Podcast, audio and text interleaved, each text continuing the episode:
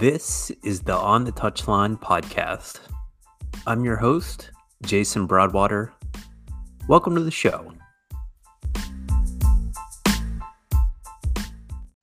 When I started this podcast in December of 2018, the one thing that I wanted to convey to you, the listener, is the amount of passion and love that people have for the game of football or game of soccer.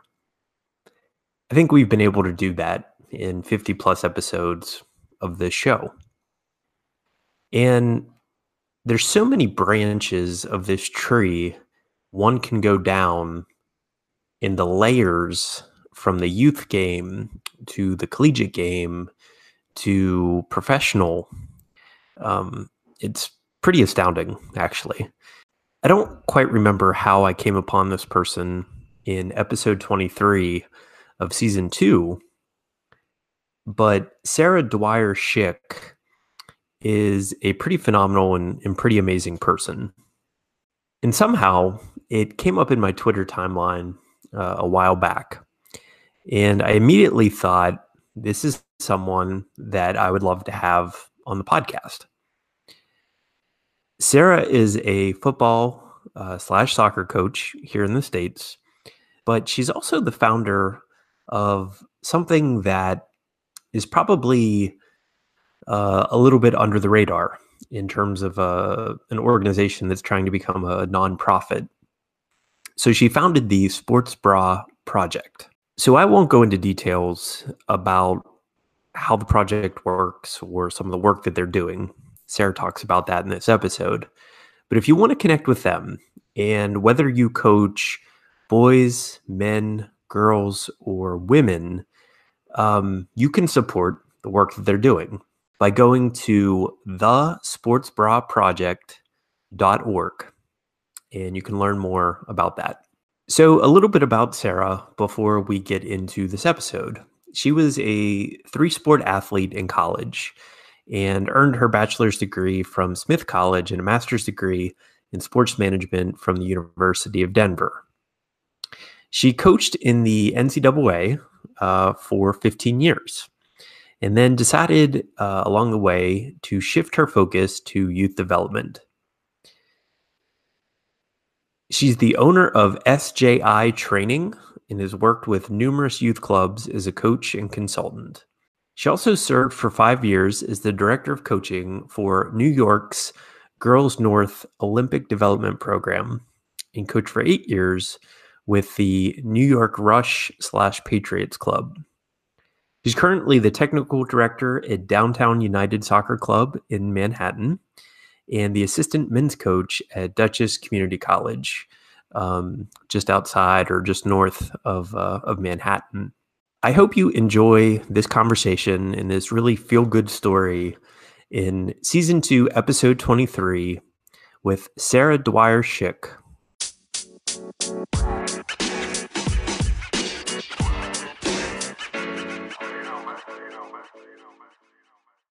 So I always start our podcast, Sarah, by asking folks uh, about their origin story and knowing that you know you've coached the game of soccer for a little while now but um you know where did you grow up? How did it start? And uh, kind of how did you get to where you are currently uh, as a coach?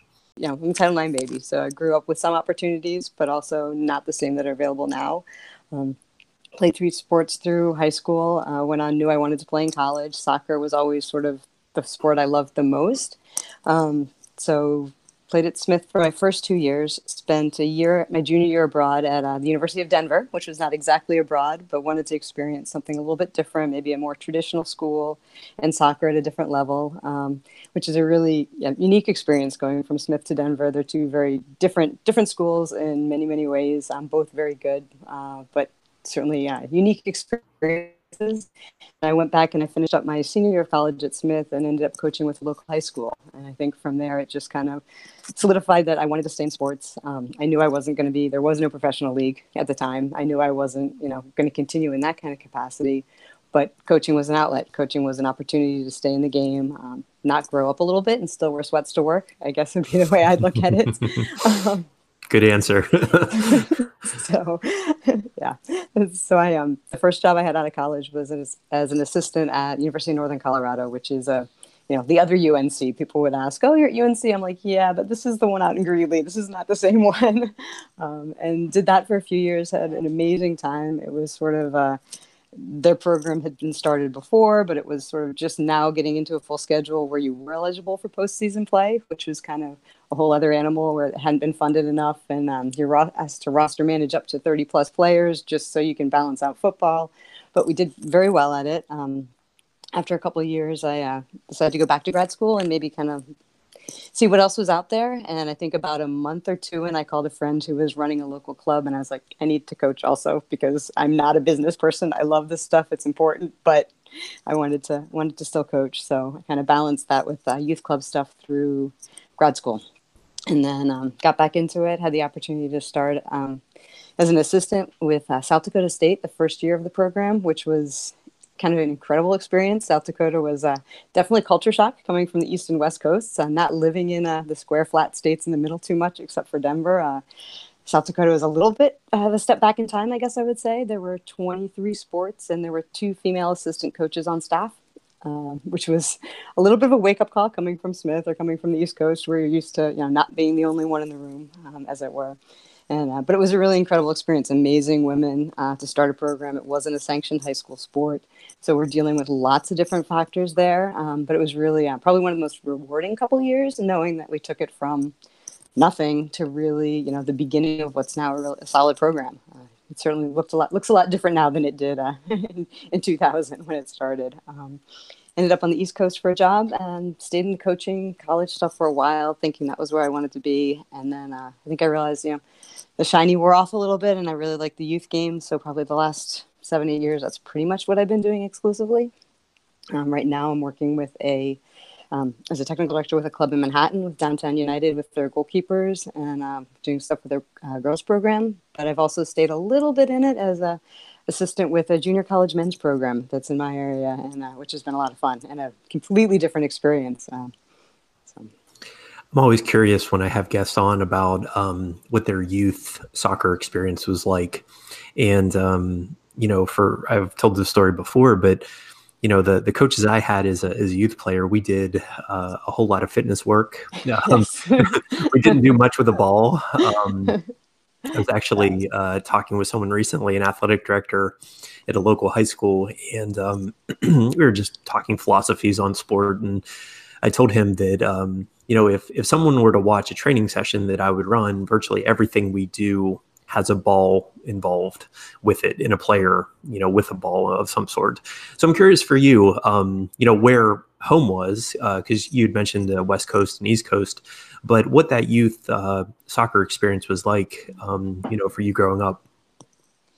Um, definitely had the same coaches. I think they went to the same school as a goalkeeper. uh, they decided to be really kind to us. So when we did those laps, mandatory laps to start practice, uh, I got to carry the ball at times, which I'm like, really, this seems like not the best idea. But um, you know, before the pass back rule. So uh, originally from Philadelphia, um, played just sort of elementary school stuff. My parents weren't super into sports they, uh, so that we weren't really connected to necessarily what was going on at the time. So played with school opportunities that i had ended up um, in high school out in seattle where my mom was and played through high school there. So the youth experience was limited on the club side a little bit outside at different times some summer teams they kind of sort of stumbled into a little bit. Um, i was going back and forth between the east coast or between Philadelphia and Seattle for a while. So teams that played in the summer, I might be able to pick up on for one summer and then kind of leave them as I went back to the other coast. Um, so it was definitely limited, um, both from what was available, but also from just logistically what was available to me at the time too. Mm-hmm. So, I know, um, you know, at different times there have been. So I, I have probably learned more from the bad coaches that I had as a as a youth player, yes. and and much like you, um, you know, played a number of sports, and uh, besides soccer, played basketball, played baseball, yeah. uh, dabbled in hockey and American football mm-hmm. a little bit, um, but also realized that uh, you know had a number of very shouty and very um, I guess authoritarian coaches, and uh, you know I think that's it's really helped form me as a coach in terms of what I don't want to be. Um, and kind of my identity as a coach because I'm probably 180 degrees, you know, opposite of that. Um, but yet, you know, can still command a team and command a room if I need to. Um, you know, I, I'm curious those influences in terms of coaching and sort of that moment where, you know, you maybe realize that, um, hey, this is something that I could see myself doing, you know, mm-hmm. as a career or profession or, you know, kind of something is that next step. Um, were there people along the way or is it more sort of that internal motivation, um, you know, for you? I think I'd say a little bit of both. Like you, I had some interesting coaches who definitely subscribed to the uh, old school American football coaching model of yelling, running, and fitness. Um, but then I did have some coaches along the way who really did have an impact and were a huge impact on my life with moving as much as I did. That was kind of a bit of stability and sort of my outlet. Um, and what got me through school, to be honest, without sports, I certainly would not have gotten through school. I just didn't have the attention for it or the focus, but I knew I had to, so I could play in the afternoon. Um, had an amazing high school coach um, who just amazing person i think is the best way to put it. He certainly wasn't necessarily cutting edge of coaching but his personality and his sort of patience and sort of teaching model really resonated. Um, another coach who really stood out was actually in cross country skiing and i'd stumbled into that as a, a way to stay fit in the winter since there wasn't year-round soccer i wasn't connected to that community of year-round soccer. And uh, it was great you know being able to be out there for a couple hours whether it was on a long you know training uh, bit or um, just in the long travel in the vans and stuff. Uh, I think it really kind of connected on the personal side. Um, and then on the motivational side of just wanting to be your best. Um, mm-hmm. uh, so, in your mind, what what makes a good coach? Yeah, I mean, outside of the knowledge of the game, which is obviously a huge piece of it, I think it's that understanding that it's really a teaching approach, at least how I approach it, you want to hold the standards high you have expectations um, but at the same time people are individuals and there's a team and they need to develop individually and as a team and some of that learning how to navigate um, on the field and in life in general they kind of go hand in hand. You can't really separate them. You might be able to separate them for a particular practice but they really do sort of constantly go hand in hand. So you, yeah. Mm-hmm. so we, we, talk a lot on this podcast about um, you know culture and sort of shaping culture as a coach, and sometimes it can be, I think in my experience, it can be easy to do that depending on the group that you have and you know how quickly they sort of buy into maybe the idea uh, that you're trying to you know present to them. Um, there have been groups that it's been far more challenging. Yes. and uh, you feel like you spend a whole season or a whole year mm-hmm uh, trying to get to that moment. And sometimes you get there and sometimes you don't. Mm-hmm. Um, I, I'm curious for you what culture means in your coaching experience and you know what do you do or how have you been a part of a group that has sort of shaped culture when trying to build a team or work with a group of players yeah culture is such a big it's a big topic it's a big buzzword right now and i think we don't always mean the same thing by it um, I think its outside culture looks like you know just team expectations, what they do, things like that. Um, what the outside world sees as the culture of the team, but the inside world is really more the relationships with the athletes and the relationships with the coach, and then within that, being able to strive to whatever it is their goal is, wherever that level is that they're working towards. Um, and whatever, whether that's an individual small goal at the moment or whether it's a larger goal to go on to play in high school, to play in college, to be, play beyond that um, and the culture really kind of that supports that. I think to me that's yeah, it, it's not just one piece of it. I think culture is made up of um, it might be grounded in team expectations, not rules, but guidelines.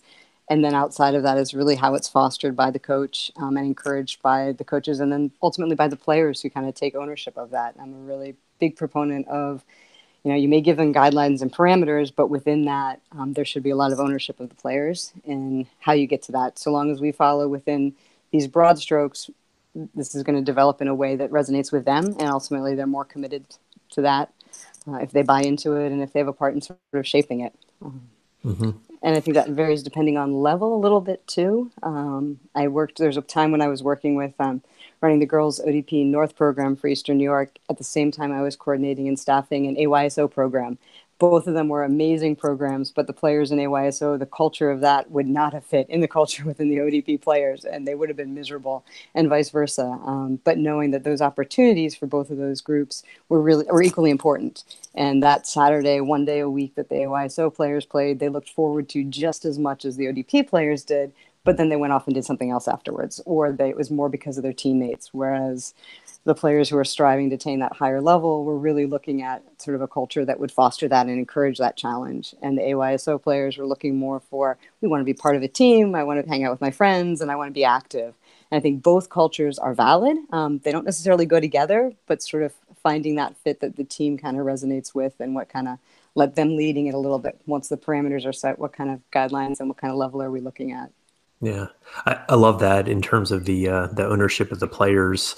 Um, it actually reminds me of a conversation that I had with my son uh, a day or two ago, and that um, you know, as, as, his dad, my job is to to give him knowledge, to put him in a good situation, but ultimately, you know, he's the one making the decisions, and he's the one. It's his life, and um, you know, I was telling him that um, for my wife and I to educate him as best we can, but you know, there's going to be times where he has success in making those uh, decisions. There's going to be times where he fails, but in the on the back end of the conversation, he has two people that support him unconditionally, and um, you know, I I equate that to coaching because I think if you know, I, I always view myself as sort of a champion for my players. Mm-hmm. That not that um, you know they're um, they're perfect and that they don't make mistakes and they don't um, do things that I disagree with. Uh, however, that they know that you know, uh, and some people sometimes they sort of roll their eyes when I say to them that they literally have their unconditional support of me, mm-hmm. um, you know, because I want their best and I want to do whatever I can. Um, and I think you know it, it, sort of goes back to the beginning of our conversation of um, you know those coaches that um, had a, negative influence on me, and that you know my own self awareness of coming to a place of realizing you know yes there were a handful of good coaches, but I want to be that person where a player looks back and goes, wow, you know, Coach Jason was that guy in my life that like he never gave up on me. He never wrote me off. He never said like, you know, so and so you're you're not good enough for this or um, you know, you're you know, we get into sort of the the metrics of soccer sometimes in terms of speed and size and strength and all these things that you know, for me aren't necessarily as important as maybe other sports. And um, you know, people are very quick to make a snap judgment about a player just because they see them uh, or their size or you know something like that. So I'm on my soapbox here, so you can no. tell. I think I can join you on that soapbox. absolutely backing the players. as you said, they don't always do the things you would do or make the same choices, but knowing that they have someone who you know backs them and is willing to support them as they explore whatever it is they're exploring whether that's interests or social life or just sort of who they are, how important soccer is to them, or how important it isn't, or other things coming in, um, and knowing that you know if they're there, they're committed 100%. But knowing that there's other pieces to them too, I think is is essential. And respecting those other pieces, we might not get to talk about it, but they need to know that you're you're kind of there, and you know if they want to, we can. Um, mm-hmm. we, we, may not have time today, but if you want to reach out, we can. Kind of just yeah. being there as that outlet. Um, well, I, I think it, it really speaks to us as individuals that we are not just, you know, I'm not just a soccer coach. You're not just a soccer coach. That is a, a sliver of the pie. Um, you know, so, some days it feels like the whole pie, but uh, uh, that is um, a component of who we are, among other things. And, you know, for, for a young person, I think it's really important for them to understand that uh, when they are training or when they're a part of a, a, soccer team that yes that is part of their identity but they might play a musical instrument. They might be um, you know into theater or um, you know something like that or they might like to they might be really good at math or science or uh, you know uh, engineering things or, or whatever. Um, you know we're I, I, guess what i'm trying to say is that we're not one trick ponies and uh, you know to i think even some of the players that I've coached um, sometimes seem surprised when I'm interested in like how they're doing in school yeah. because you know like I've asked them at times um, and they sort of look at me kind of like you know that sort of dog giving you that like side head look and like you're actually interested in like how school went today yes I, I want to know because you know, I see you for so little each Mhm. week that you know uh, I want to know those sort of other areas of your life that uh, that I may or may not be aware of. So Yeah. I think that little piece is sometimes, I know for me growing up, it was important that, you know, coaches understood that or you're kind of thrilled when somebody asks that question. And you might not give a long answer and it might not be a long conversation, but just knowing that there's that interest, as you said, is really important. And it, it's funny, I, the, there's a group of um, U15 boys who I work with, and people are like, oh, yeah, they don't, you know, they just want to play, they just want to whatever. But when you take that time a little bit before a session to just say, you know, how's your, how's your day, or ask about something that they mentioned, or you know just notice something different. They got new shoes they got a new haircut whatever it is and you can just see them kind of like oh you noticed. And i'm like yeah we can have a casual two second you know maybe it's just a couple a minute conversation and that's okay. But that's enough for them to kind of have that little bit of a connection and i, I think we get stuck in yeah you know the more serious players may not there's a time and a place for it and people think that they might not need it but they need it just as much as you know the recreational players too. Um, and it you know it may manifest differently or may not be as long but it's it's still just as valid. I often tell uh, coaching friends and, and have friends that coach in other sports uh, besides soccer, and that you know I, I genuinely believe that our role as a coach is to be like chief observationist, where we're literally paying attention to everything because we do so much of it during a match or during a training session that I think it's exactly what you said, Sarah, that players seem surprised when we notice something about them. and, uh, you know, I'm, uh, I happen, I, I love shoes and I love soccer boots. so I, I'm very quick to notice when a player shows up at training, you know, in, in a pair of new boots or something. And, um, you know, they're like, what do you, what you, you saw that? I'm like, yes, I, because, you know, it, it's part of the, I, I mean, it just builds that connection. Um, and you know, uh, I just finished uh, my my D license, and there was such a, a big emphasis on leading the player, but also leading the team, and Mhm. it's that rapport. I mean, you can't. I mean, in some cases, I don't think you can put a value, uh, you know, on what that means to the environment um, that you're trying to create as a coach. So, um, so you and I have something similar, uh, among other things, besides being soccer coaches and you know crazy about the best game in the world. But um, you were a goalkeeper, and uh, I, I so I you've been I'm trying to think what I, you've been a, a one of a handful of goalkeepers we've had on the show, and uh, one I love that because I was a goalkeeper, not a not very good one. Um, I tend to let in more goals than I probably stopped. But what were you like as a player? I always like to ask that question of Oh, guests. that's funny. It's funny, like having coached for so long with different age groups, you see a player and you're like, oh my gosh, that was me. And you look at it, you're like, oh wow, now I get it. Or now I get what frustrated my coach, or now I get what my coach liked. Um, I was probably a lot more heart than talent, I would say, um, definitely in that department. Um, while I had some amazing coaches, I wouldn't necessarily, they all say they all knew the direction to necessarily give on the soccer side, um, just time level where I was. Um, yeah, I think I was that slightly reckless, I would say, on the field. Absolutely. Off the field was a little more reserved and, you know, play by the rules to some extent. But on the field, it was, you know, anything kind of went. And I, I love that sort of that physical piece of the game and that intensity and that little bit of craziness of the goalkeeper's reputation. I think I'd own that somewhat. I have to own that a little bit. Um, but then also being the one who, you know, really thinking of it as a sort of thinking your way through the game, especially as I've gotten older with it, is that importance. And with the, you know, we're similar in ages and we both came through with that rule change for the pass back rule that I think we're now just getting to sort of worldwide not use as a liability, but and then not use as I'd say the first couple years after that rule, it was a lot of um, now the goalkeeper's a liability; they can't use their feet. Then it became okay. Well, now we can use their feet. That's enough. But now it's the can they impact the game? And to me, that thinking piece of it, I probably didn't have as much as a player, but it's something now that I try to bring to training. Um, especially for the players who are maybe more academically inclined, if they can think their way through something a little bit, it helps them. Um, whereas I was the player who probably just wanted to run through the brick wall, and because that was kind of fun. um, um, so yeah, so I think that's yeah, that's probably how I would approach that as a player, Yeah. and see it a little differently as a coach, and try to take that player now who might have been like me as a when I was younger, and can we add that other piece to the game? Can we broaden their view of it sooner than I did? Um, can they now add to that great sort of that innate craziness that makes a good goalkeeper, but also add that sort of calculated understanding and put them together in a way that now you've got the best of both? Um, without mm-hmm. quoting Hannah Montana on that one. so. well, well played there. Well played there. Um, I, do you think that uh, being a goalkeeper has helped you become a better coach? In some ways, yes. And it's funny because you, know, you talked about having a few goalkeepers on the podcast. And when I talk to coaching friends, the number of us who've come through and have stayed in coaching longer, the percentages I don't know, but it's got to be high. The number of goalkeepers who stay and translate into coaching has to be at a much higher rate than field players. And I'm not sure quite where that comes from. I don't know if you have thoughts on that one. Um, but yeah, I definitely think it gives you different perspective on the game.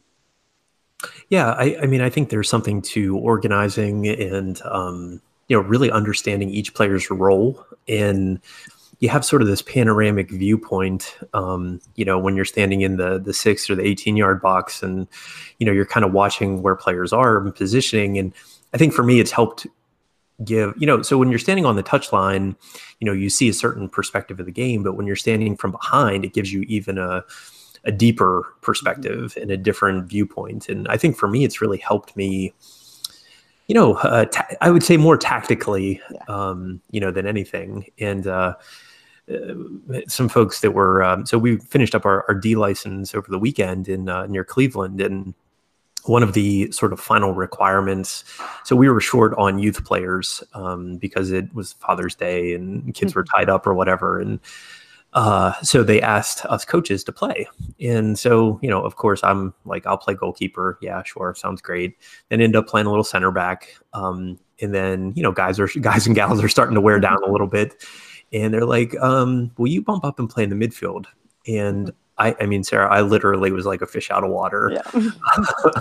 I mean, I probably looked, I would, lo- I wish we had recorded that because I probably looked like a, um, just a clumsy, bumbling mess uh, you know, when I had the ball at my feet or whatever. And and I'm not sure why because um, it goes back to what you said that uh, you know a keeper today, a modern day keeper, sort of has to be very comfortable with the ball at their feet. It has to be as technically skilled as uh, is some of the other players on the pitch. So, um, you know, why I felt sort of out of place, I'm not quite sure, but um, yeah, it's uh, I, I, think it's definitely added perspective and um, you know just a, a, better understanding and appreciation for the game and also i think an appreciation for when i'm coaching goalkeepers because uh, you know as a as one, a former guest um, you know had mentioned that uh, you know uh, yes a goalkeeper knows when when he or she lets a goal in like the parents don't need to remind him or her you know of that and um, I don't know. I mean, I think you have to be mentally. It yes, it's a it's a physical job for sure, uh, but you have to be as mentally strong as physically strong. I think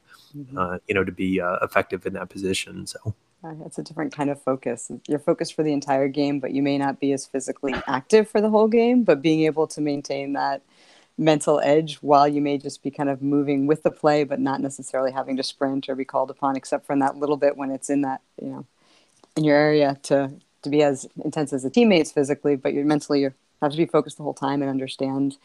Um, you know, yeah, it's funny what you said about the midfield. I think as I would probably where I would go on the field be most comfortable in the back or up top and as a striker. And I think that that's because you know you see the backs, you know how they play, you know what you want, but then you also see what you don't want the or you want the strikers to do or you don't want them to do.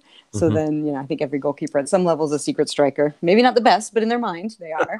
um, and the midfield's just as you said, fish out of water. You're kind of seeing 360. It's all around you. It's not in front of you. It's it's it's in front of you. It's behind you. It's it's a very different vision of the game, um, which I think is an incredible skill for midfielders who have that. But it may not necessarily necessarily be the skill set that's you know first to mind for the goalkeeper mm-hmm. is that 360 um, i still watch games from behind if i have a choice. I'd love to watch them from up behind the goal um, or recruit from behind there. That was always you know people are like why are you sitting there? I'm like because i can see the game develop and i'm looking at the keeper and now i know where they're positioned it's not from the side you're seeing sort of the nuances of the movement and how they're how they're connected to the game when it's on the other side of the field yeah uh, it also didn't help that I was playing against uh, some guys and gals that were probably a good 10 or 15 years younger than me. Yeah, and, it makes a difference. Uh, I was uh, I was definitely gassed uh, by the end of things and uh, tried to take reasonably good care of myself. But yeah, I'm definitely not. Uh, you know, probably couldn't go the full 90. I guess is what I'm trying to say. So,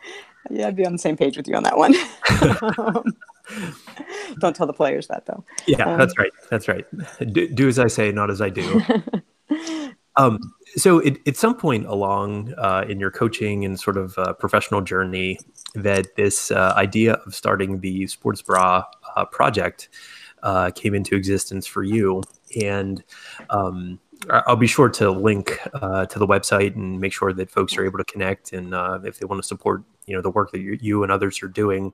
But I I'm very interested in the the origin of that and sort of where that came from and um, you know kind of you know how that all started for you. Um, it kind of started a little by accident um, and has evolved into something that's been probably one of the most rewarding and amazing connection wise things that I've done. Uh, I think with soccer, a lot of us get to travel, uh, which I love. If I could travel professionally, I would do that, um, both in the US and living in different places and abroad. And um, you see different barriers uh, to participation. Some places in the US, you know, it's very accessible, and we take for granted that every girl can play and has the opportunity to play. Maybe she's playing at a lower level or higher level, but she has an opportunity to play, and no one thinks bats an eye when they see that. Um, in other countries, that's not always the case, and there are pockets in the U.S. where that's not the case as well. So I think with traveling, um, you kind of see that and see that some of the barriers are cultural, whether it's um, having to take care of siblings, whether it's girls just don't play, or whether priority goes to your brother. And other places, it's financial. We don't have the, in the US, the pay for play model. I don't have the money to pay. And in other countries, financial resources are even more limited. Um, and I, I, guess the beginning of the project really was um, on a trip to Brazil. I'd had the opportunity to work. Um, I worked build Vogelsinger camps for probably five or six years, and most of their staff was international. And a couple of us had got to become really good friends. So when one of my friends, who's Brazilian, decided to do a soccer school in his town, it's about it's a little town called Itapeva. It's about four hours south of São Paulo, so not a tourist destination. Um, he's like, you know what, we want to do a couple weeks of camps. Um, so would you and a couple of our friends want to come and just kind of, you know, we'll do a couple weeks of sort of nominal fee camps, but we're also going to let pretty much anybody in, and then we'll go into some other areas as best as we can to kind of bring soccer there. And I was like, absolutely. So um, we brought gear over, and we're doing the clinics, and it was mainly boys, which was fine. I, they were actually enjoyable to work with, and a couple girls here and there.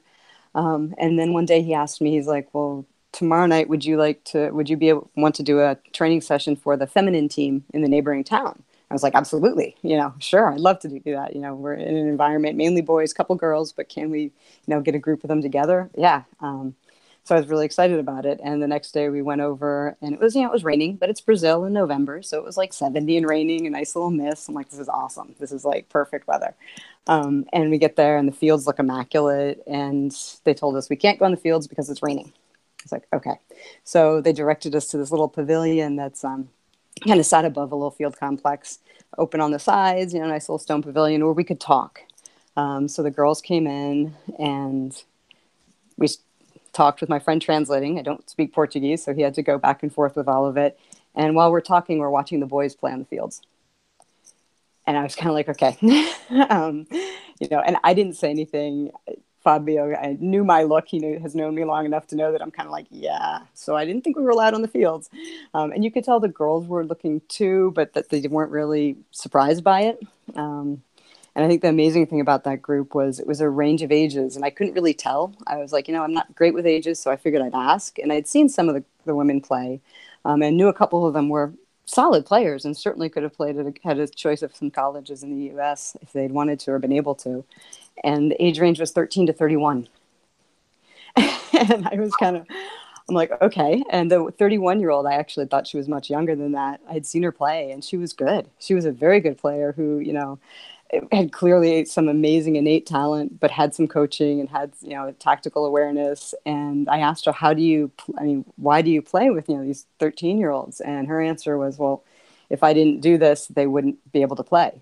and I was kind of, kind of like, okay, so this is a different place. Um, and they talked about a lot of the other barriers that they had, you know, whether they to take care of family, some of the cultural expectations, and the financial things. Um, in Brazil, uh, labor is really, really cheap, but manufactured goods like T-shirts are expensive, um, and so are sports bras. so I kind of, you know, I took that in the back of my mind and looked at, you know, we have a lot of different barriers there, you know, and one of them is the equipment. And the sports bra is the piece of equipment that a lot of them were lacking or had a harder time accessing. Um, so I came back from that trip with just a slightly different perspective on it. Um, and a little annoyance that we couldn't be on the field still. Um, but uh, a couple years after that, I had the opportunity to go with a group from um, where I live in the Hudson Valley in New York to Namibia. And we'd sent over a shipping container ahead of us with soccer equipment and school books. And they were going to be sort of given out to different groups that we'd been put in contact with. Um, and I knew that one of the days we were there, we were going to be working with um, the Namibian Football Association runs a program called Gals for Goals and it sort of reaches into a lot of the more rural communities. Um, and rural, when I say rural, it's it's more than you'd even consider in the Midwest here. It's remote, um, very very remote. Um, and I was like, all right, you know, let me just bring a couple bras. So I'm so I went to Marshalls. I think I bought out like 25 of their clearance bras, and you know, let's see what happens. Um, and I offered them um, the day we were there. I offered them to this woman, Jackie, who sort of spearheaded getting a lot of their programs going. Um, and she asked me if she could give them to her national team. And I kind of went, here we are in the capital city, and you're in the, with the, working with the federation, and of all the places in the country, this is where the women should have sports bras available to them, and they don't. So if there's a need here for that, the rural need is even more so, um, and in more of these areas. And she really opened my eyes to something that I hadn't even considered. Um, you know, I think of sports bras as just a piece of equipment. It's comfort. You know, I'm not Dolly Parton, but I still wouldn't play without a bra. Um, and she said, but she brought up something. She's like, well, you know, it's um, it's shameful. And I'm like, what? She's like, well, if you're seen bouncing around, it's kind of seen as being promiscuous or not appropriate, and that's shameful to you and your family.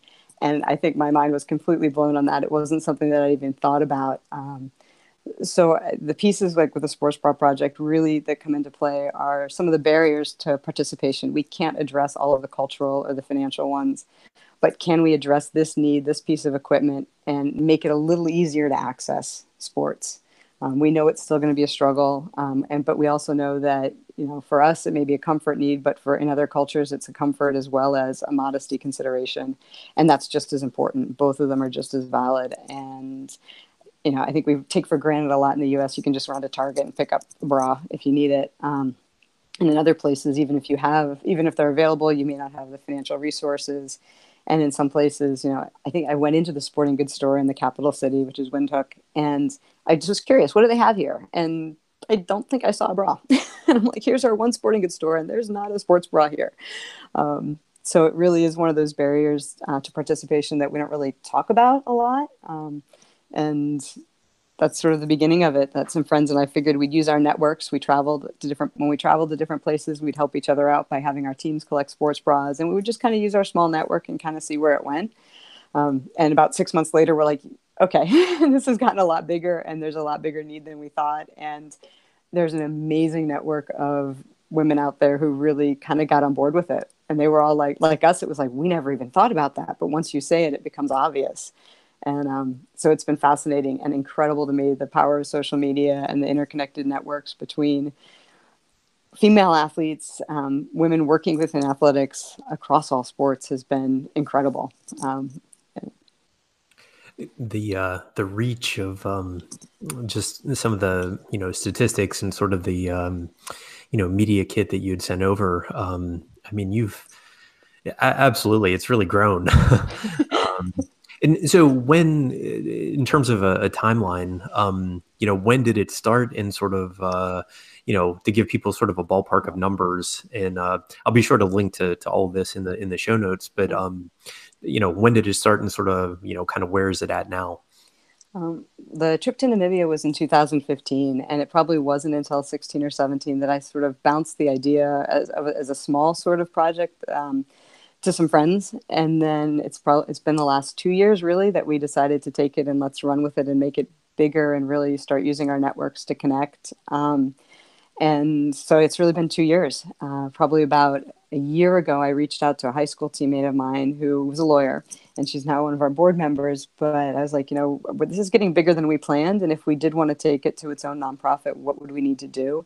And she shopped it around to some law firms that she knew. So Wiley Rein in DC took it on pro bono, which has been amazing, and they've done incredible work. So we're in the final stages of um, getting 501c3 status. Uh, one of our other board members is a um, works or has a soccer club in California and it's a nonprofit. So we're currently fiscally sponsored by that club, which does allow us to operate like a nonprofit until our status comes fully through.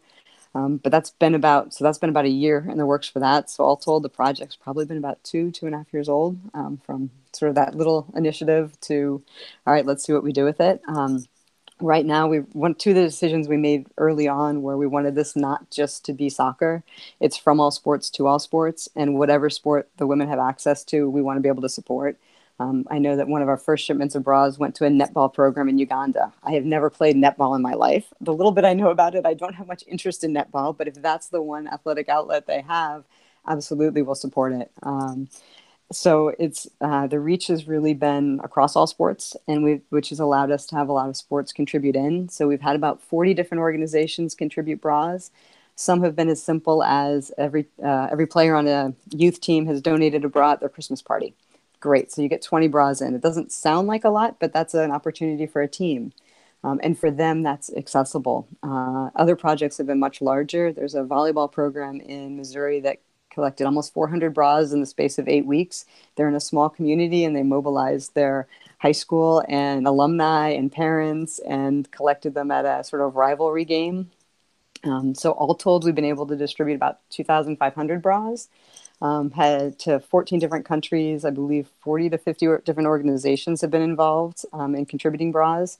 Uh, some of the things that we did early on, we were able to work with um, the Tucker Center, which is out of the University of Minnesota. They run a one day coaching symposium, and their director had heard about it. A friend had connected us, and she invited us in last year. So, getting out in front of 300 coaches from multiple sports, multiple levels, whether high school, college, and youth, um, and having the project get out to them and then them bring it back to their clubs and communities has been tremendous resource. Um, and on the soccer side, Wisconsin has a Women in Soccer Alliance, and they did a one day symposium, and we were able to go to that as well. And I think the neat thing about that was, you know, I had. Um, we were there. We had a table set up. We had people were contributing bras, asking questions, which was great. I presented it. Um, and then there were these two guys. It, was mainly women at the event, but there were men there. And two guys kind of came over after we presented it, and were and I'd seen them before. They kind of circled the table a little bit, but never came over. And they were like, "Now we get it. It's a piece of equipment." And like, yes. So now the male coaches can talk about this. It's nothing. You're not talking about Victoria's Secret. It's just a piece of equipment like a shin guard. And they're suddenly like the light bulb went on for them. So to me, that's been amazing to see. Um, so the reach has really grown thanks to some amazing people and some organizations that have allowed us to connect with them and then get in front of other organizations and kind of grow it organically that way. Mm-hmm. I love the, um, the, the two things that keep coming to mind uh, when I'm hearing you describe it. So the empowerment of females and young women and girls, and the um, you know connection to sport and yes, the sport that you and I love is, you know, football, soccer, but um, sort of the the broad range. You know, like you said, it could be netball, it could be cricket, it could yeah. be uh, whatever. Uh, you know that they're playing. The fact that you are doing those two things, and you know, is the is the dad of two little girls uh, I, I, am, you know, I'll come out and say it. I, I am pro empowerment uh, of them and uh, young women and, you know, things of that nature because, um, like you said, it's demystifying it, maybe yep. is the, the word I would use, right? Like you said, I mean, so would you ask a player, a male player, to go out on the pitch without shin guards on, or would you ask them to go out without, you know, soccer boots on? And of course, you know, everybody would say, no, you're crazy, you know, and, and the referee probably wouldn't even allow it.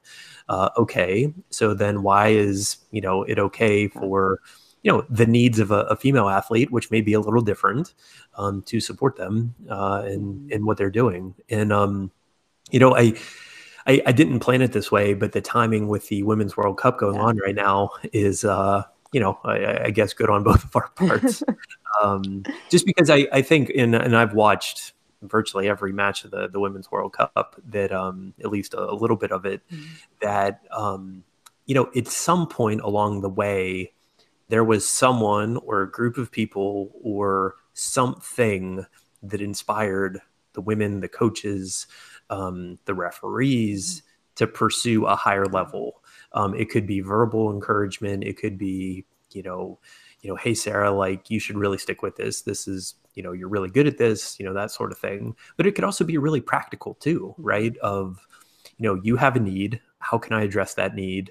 Mm-hmm. Um, let me support you that way. And um, you know, and I will say, uh, right hand up, and people listening to this obviously can't see me do that, but uh, the um, you know the things we take for granted. Mm-hmm.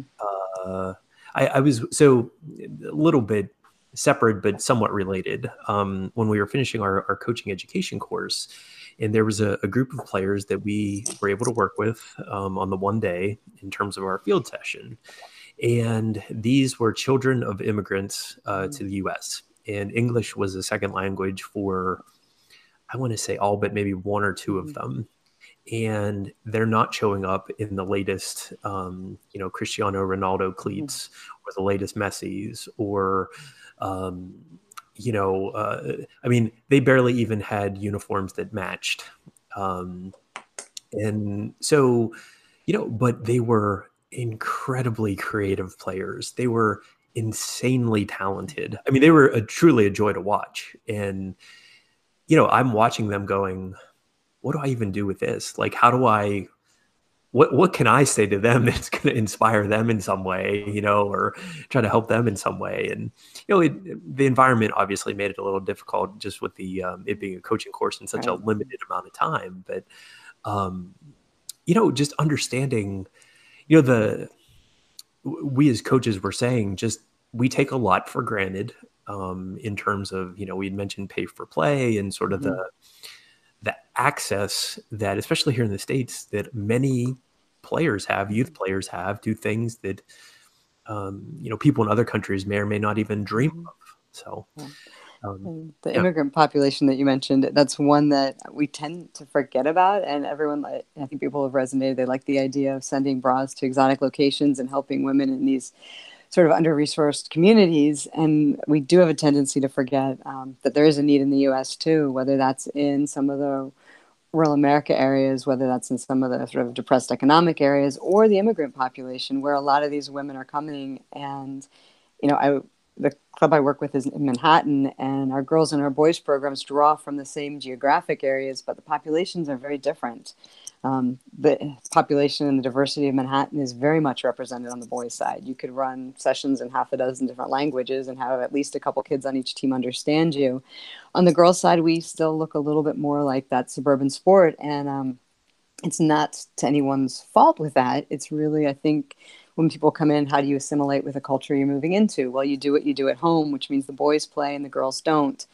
So I think that population gets forgotten a lot. Um, and a lot of those girls, their moms didn't play, their aunts and their sisters didn't play, so they don't necessarily know that it's an option. And if they do know that it's an option when they get to that age where, you know, once you hit puberty and you're like, well, this is no longer comfortable, their parents or the women in their lives who haven't played may not be able to guide them through. Well, guess what? There's a sports bra. This will help.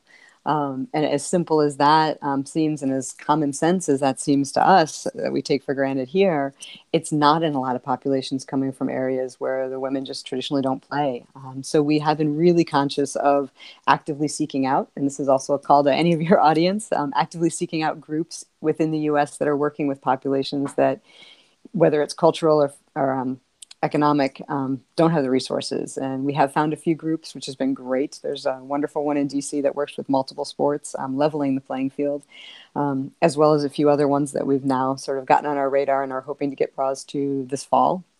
Um, but that's something that you know we forget about that population sometimes, and uh, we want to make sure we don't forget about it. It's it, exotic locations are nice, but the U.S. is important as well. Yeah, if uh, if folks want to support the work that you're doing and um, you know members of the team and the the board, uh, how can they do that, Sarah? So the easiest way is um, to do a sports bra drive. So if you want to, um, we really designed it to be scalable. So if you have a young team that wants to each contribute a bra, that's great. If you want to do something larger in a university and can mobilize your SAAC community, um, which a couple schools have done, that's tremendous. Uh, we really designed it to be accessible to everybody as well that they can kind of give back and share their love of the sport, um, whether it's one bra or 100 bras. Um, so running a sports bra drive is, is an easy way to do it. Um, resources and funding are obviously very helpful now that we're crossing into that bit of getting to more events, um, including one coming up that I'll love to talk about a little bit later before we sign off. But um, on the website, there's an opportunity to donate. And then if you are interested in running a sports bra drive with your team or your club or organization, um, just reach out by email. There's some guidelines up on the website, but we're happy to answer questions and know that every school and every organization looks different. So your sports bra drive might look very different from somebody else's, and that's completely fine. Uh, we really want it to be able to be run by leadership groups and kind of back to that ownership piece uh, it's designed to be, you can turn it over to your captains, a leadership group, um, a SAAC committee, or a young assistant coach uh, who can kind of run with a project on their own and have the autonomy to do something that resonates with them, but also do it within sort of the constraints of where they're working um, at the time. It's so uh, interesting to me as coaches how our personalities come out in many forms, right? Uh, yes, in a training session, yes, in a match, yes, you know, in leading players and in teams uh, away from the pitch. But also in the work we do. Mm-hmm. And, um, uh, you know, just this strong desire. Um, obviously, don't know you that well, but I, mm-hmm. I, picked up right away that you have this strong desire to want to help people, and I think that is uh, absolutely fantastic. And mm-hmm. um, if folks want to connect with you, um, so you, you, mentioned the the sports bra uh, project, but uh, with you, you know uh, via social media or uh, things like that, um, how can they uh, connect with you? The Sports Bra Project is on Facebook, Twitter, Instagram. Um, email is up on the website. And for me personally, it's SD Schick um, as on Twitter and the same thing on Instagram as well. And certainly message me. Messages are open, certainly free to message, ask questions on that. Uh, if you want to get involved in a small way or a large way, um, we welcome that. Uh, whether it's soccer, obviously this is more of a soccer podcast, but I know the reach sort of extends if there's people listening who have daughters who are involved in other sports. We've even been contacted by some cheer organizations, which I have no concept of, but I think this is great. um, so, um, so those are probably the easiest ways on social media. And then we will be at, and this is the this kind of came into play, and everything sort of fell into place in the last few weeks. But equal playing field is running. Um, that they're the group that did the highest altitude game at Kilimanjaro a few years ago and the lowest one at the Dead Sea last year, raising awareness um, and funds and resources for women in populations where they may not have access to sports. Um, they're running a five day festival of football in Lyon leading up to the semifinals and finals.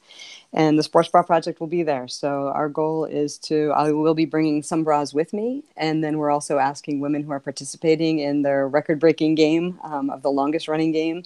Um, to contribute a sports bra if they can, and those bras will go to women who are participating um, that Equal Playing Field has funded to come over from countries where they don't have access or where access is limited. So the idea is that we'll receive bras from participants in the festival, but then we'll give them back to the women who are participating in the festival who may not have those resources. So it'll be sort of a, di- a way to directly impact and provide an opportunity to someone else um, within that same organization. I think it's fantastic. I'm uh, I'm in awe of what you and uh, the the Sports Bra Project organization are doing, and um, I'm so happy that we were able to uh, get connected to one another, Sarah, and that. Yeah. Um, yeah, even you know, play a small part in helping tell uh, your story to, to the audience, and um, you know, in the, I, like I said, there's a, a lot of uh, depth and um, sort of texture to your story, and I, I think we uh, we captured it. So, thank you for uh, for being a guest uh, on the latest episode of the On the Touchline podcast. Well, thank you for having me. I'm you, you, have an amazing list of guests, and I'm absolutely humbled that I'm on that list with that with you for this one. And uh, your support is greatly appreciated in getting the word out. And um, yeah, thank you very much. Enjoyable conversation.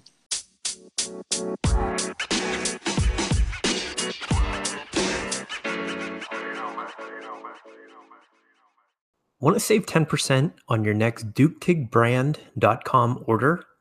Use the promo code Broadwater19 at checkout. D-U-K-T-I-G brand.com. If you've listened to the show before, you know how much I love Duktig brand. I use their Excel notebook, I use their waterproof notebook, and absolutely swear by their products.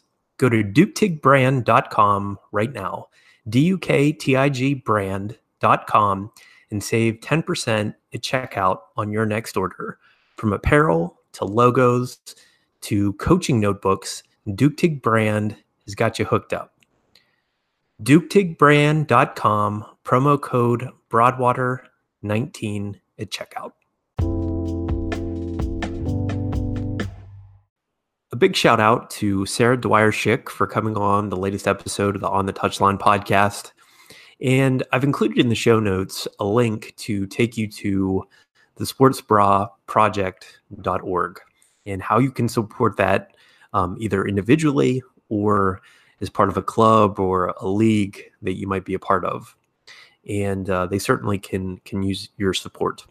And also reach out to them on social media and reach out to Sarah on social media as well.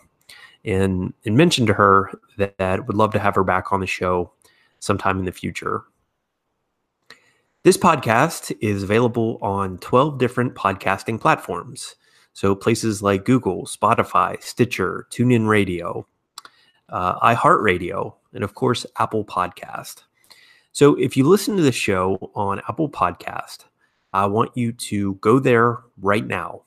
There's a link in the show notes of how to get there. Leave a five star rating and a review for the show. Really important you do that because that helps more and more people in the footballing and soccer community find out about this podcast. And by the time this airs, uh, we will have gone over 15,000 listens for the show. Absolutely incredible. Um, not knowing where this would go uh, when I launched in December of last year. So thank you for that.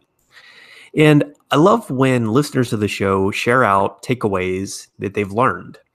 So, um, someone that I've gotten connected with, uh, Jeff Pergerson in Maryland, shared out notes from a recent episode with Reed Maltby. And he was halfway through and he had basically a page full of notes. If there's something that a guest says or mentions or that comes up as a topic in this show and you like it, please share it out on social media. And you can connect with me at any time. Uh, I'm at Soccer Coach JB on Twitter and Instagram. DMs are always open. And I always try my best to reply to every DM that I get. Um, so apologies that if I'm a, a, little delayed in getting back to you, but know that at least your message is, is certainly being read.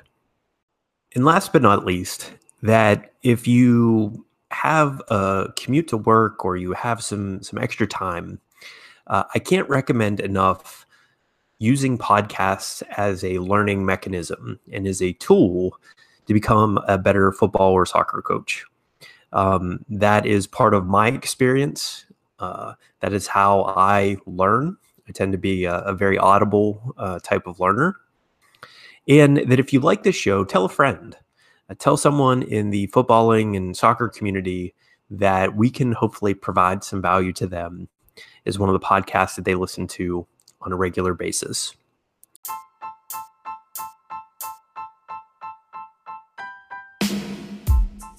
All right, guys, you will get a brand new episode of this show on Saturday. And proud to, to share the work that Mike Mismer uh, is doing in Eastern PA. So look out for that one.